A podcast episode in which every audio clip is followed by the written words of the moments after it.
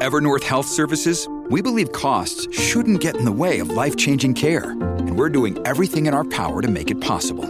Behavioral health solutions that also keep your projections at their best? It's possible. Pharmacy benefits that benefit your bottom line? It's possible. Complex specialty care that cares about your ROI? It's possible. Because we're already doing it. All while saving businesses billions. That's Wonder made possible. Learn more at evernorth.com/wonder. When you need mealtime inspiration, it's worth shopping Kroger, where you'll find over 30,000 mouthwatering choices that excite your inner foodie. And no matter what tasty choice you make, you'll enjoy our everyday low prices, plus extra ways to save, like digital coupons worth over $600 each week. You can also save up to $1 off per gallon at the pump with fuel points. More savings and more inspiring flavors make shopping Kroger worth it every time. Kroger, fresh for everyone. Fuel restrictions apply. Welcome to the New Books Network.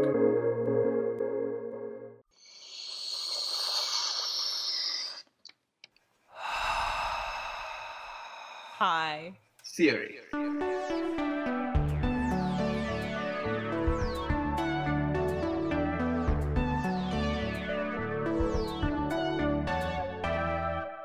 Welcome to High Theory.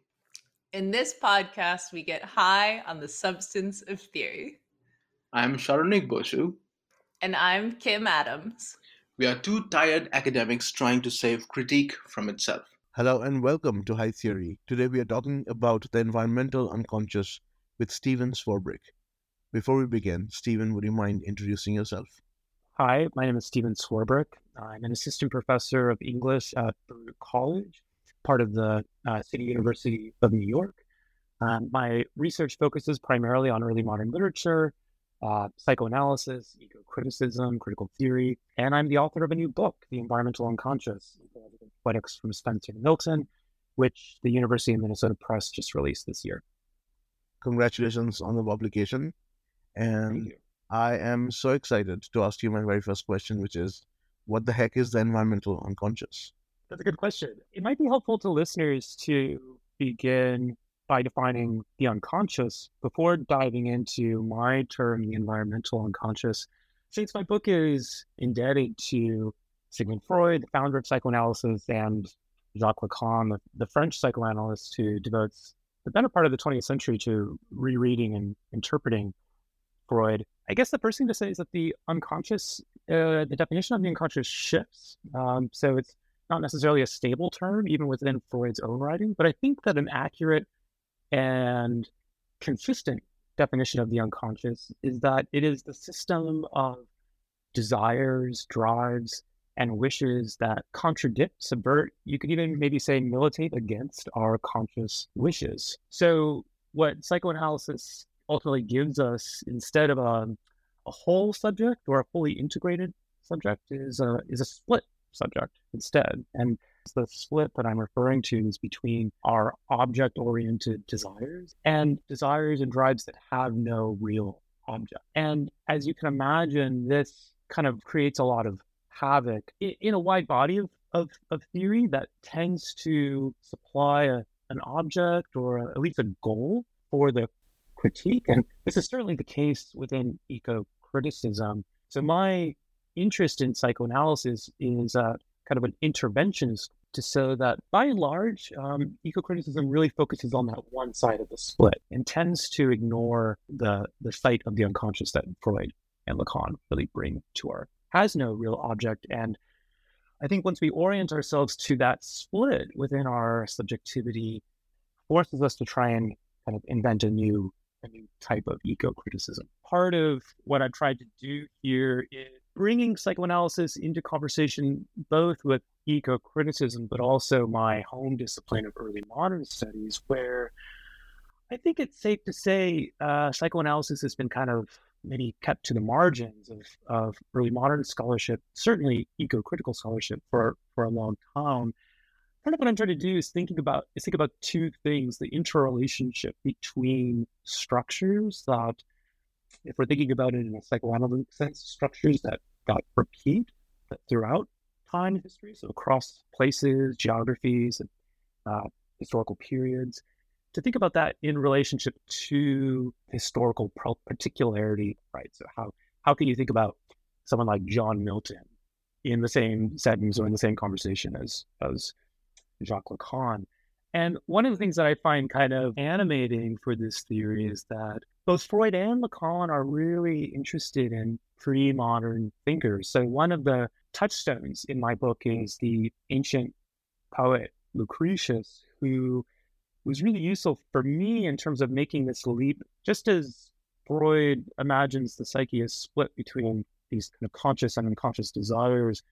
Lucretius gives us a material universe that is likewise split between the kind of yoking together of different uh, materials, what he calls atoms, um, and void on, on the other hand.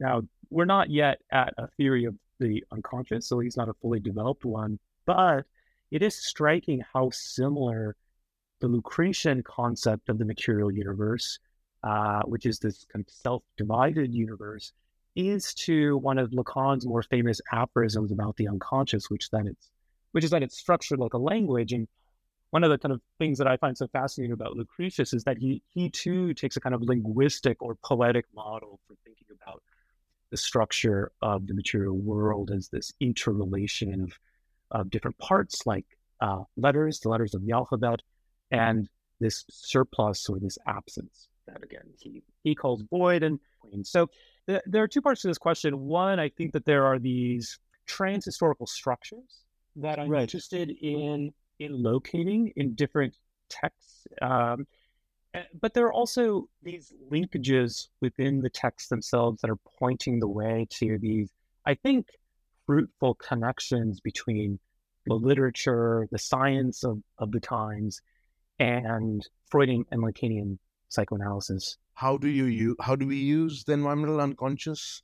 And or like how do you use it in this book? And if you can give us an example of a reading uh, from the book. The question of use is always a kind of a minefield in psychoanalysis yeah. because it is yeah. it is a yeah. it, it is a, I think it, it is unique among other schools of thought because I think it is primarily useful as a form of disruption to other other theories, uh, other maybe modes of reading. And I turned to psychoanalysis really as a uh, as a way of thinking through, of making sense of my own dissatisfaction with some of the some of the tropes, the habits, the patterns within eco criticism, within my own thinking and, and writing. When I when I first started off uh, um, writing this this book in a largely kind of new materialist uh, mode, uh, for all the reasons that, that, you know we we've been talking about it, it it seems like environmental studies and the environmental humanities broadly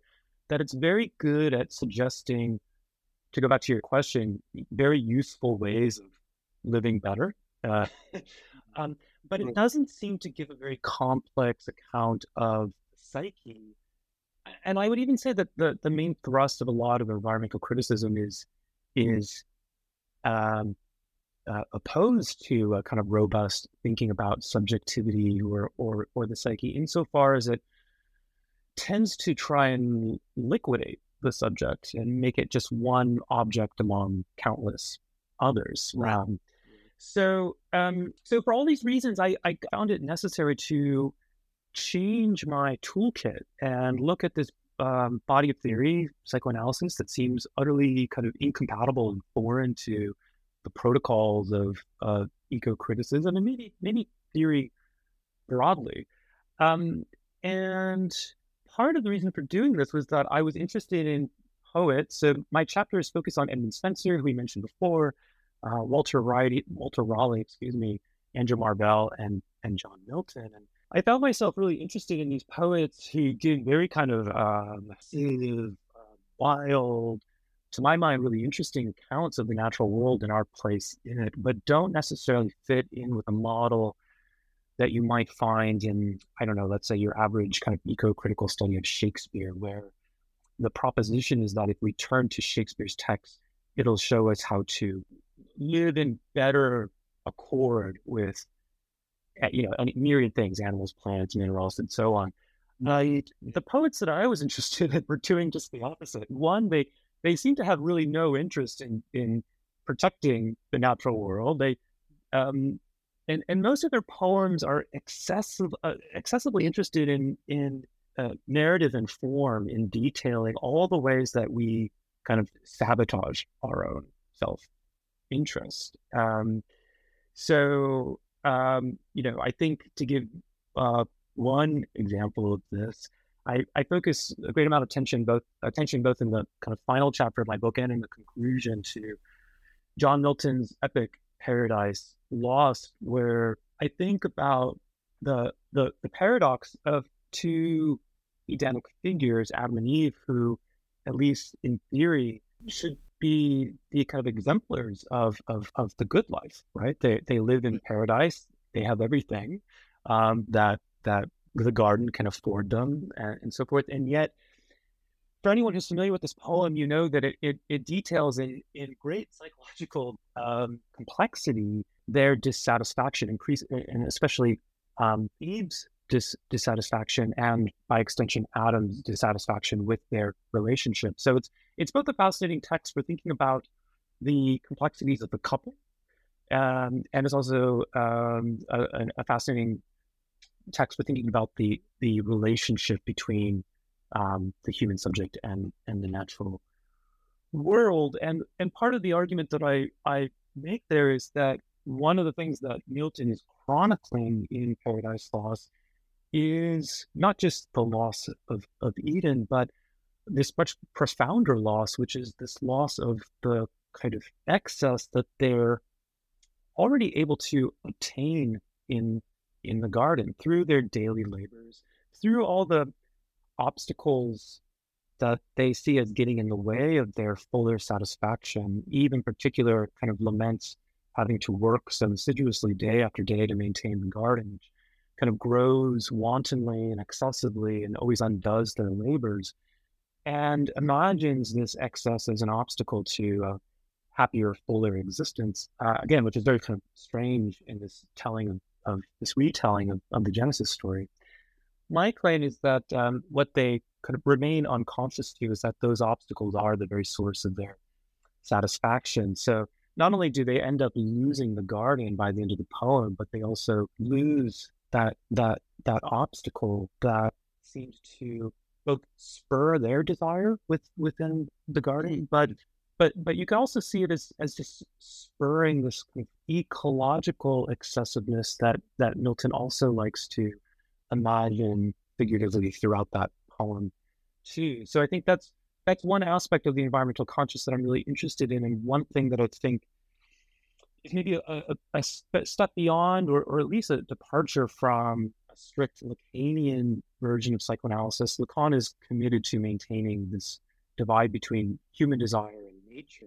One of the, I think the departures that I make from a kind of um, uh, strict Lacanian interpretation is trying to think about the environmental unconscious beyond the strict parameters of, of human desire, in part because I I think I'm I tend to be more of a dialectical thinker. So one of the questions that I keep coming up against is, well, I I, I buy the Lacanian interpretation of this split subject and thinking about the, the the, the divide between our unconscious and conscious desires, but but my question is always where does that split come from and and and why would it only be the sole you know feature of of, of the human subject uh, alone. And so, one of the things that I, I find fascinating about these poets is that they imagine a, a, a, an environment that is likewise kind of lacking in some ways, and through their, their, their formal nuance of their poems, also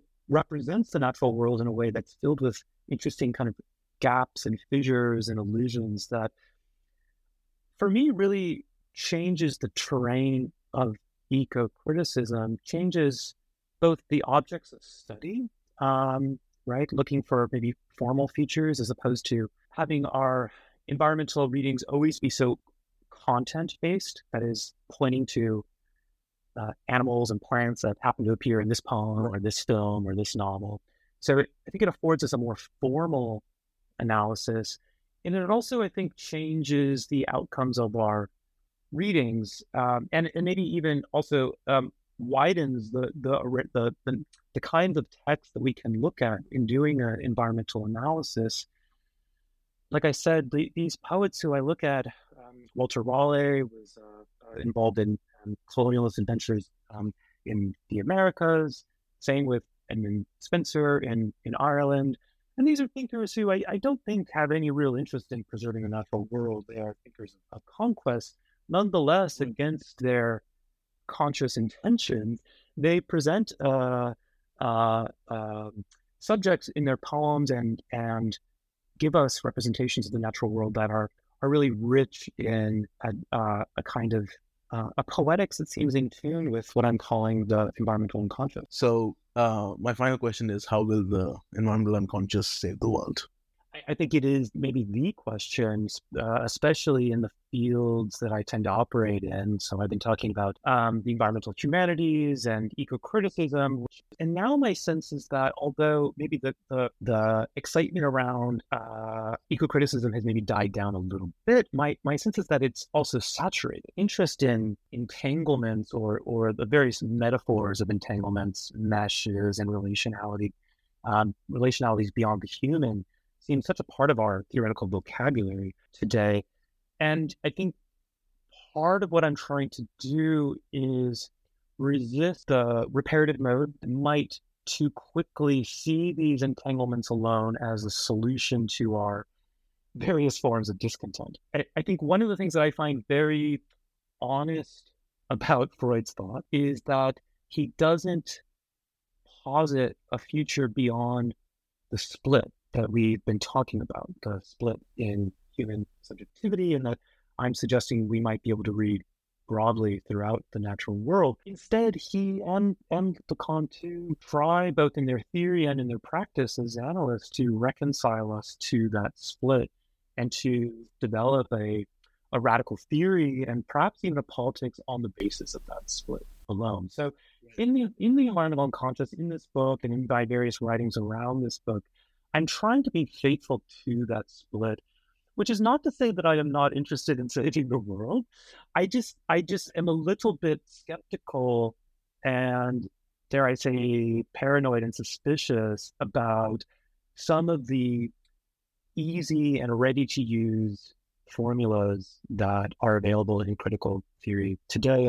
All of this is to say that I, I, am not sure that psychoanalysis never really necessarily gives us a program to act on for saving the world. Obviously, I do think that there are ways of changing our world dramatically that would improve things. But I think Freud's point is that even in a dramatically, even in a fundamentally transformed, maybe even socialist world, we would still be confronting what he calls our ordinary unhappiness. I find that I find that there's something powerful about that in part because it it changes the framework for how we do theory. It changes the trajectory of theory. It certainly, I think, forces us to be a little less moralistic about our theories, um, a little less maybe optimistic about about our theories. But to be a little practical about it, I think there is a way of trying to think about and maybe a practical politics that takes psychoanalysis as its basis, the the politics of, of degrowth, which is a kind of a, a,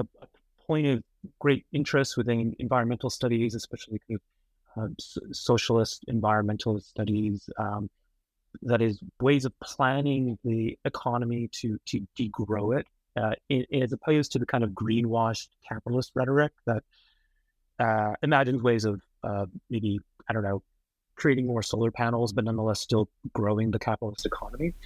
Um, and I've also been interested in this idea of, of divestment, of, of how to live a life that is interested in, that is that divests from many of the atta- attachments that we know are um, ecocidal and, and, and deleterious to our to our coexistence. And one of the things that I find powerful about attuning ourselves, as Freud would have it, to this split, or or maybe trying to keep the unconscious investment in dissatisfaction at the forefront of our minds, as hard as that is, is that I think if we start to imagine that the real source of our enjoyment comes from the obstacle or comes from missing the object that we imagine will satisfy us or that we want, I think on that basis, it, it becomes possible to imagine divesting from all the many things that promise to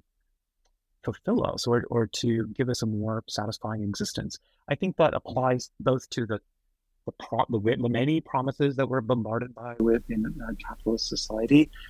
And as I suggest within my book, it also means we have to divest from some of the promises that we make within theory and eco criticism as well, and to try and live with some of the disappointment and loss that nonetheless we all share according to the psychoanalytic model, and that might be the basis for a, a truly kind of um, socialist existence.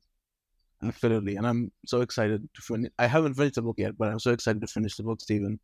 Thank you so much for coming to High Theory and talking to us about the environmental unconscious. Really appreciate Thank you so much. It's been an absolute pleasure to talk about my favorite subject, is theory. And thank you for listening to High Theory. If you like our podcast, please review and subscribe wherever you get your podcast fix. Owen Quinn composes our theme music. Saronik Bosu and Kim Adams edit our audio, and Saronik Bosu manages our social media. You can find High Theory on the New Books Network and also on hightheory.net. We hope you have a highly theoretical day.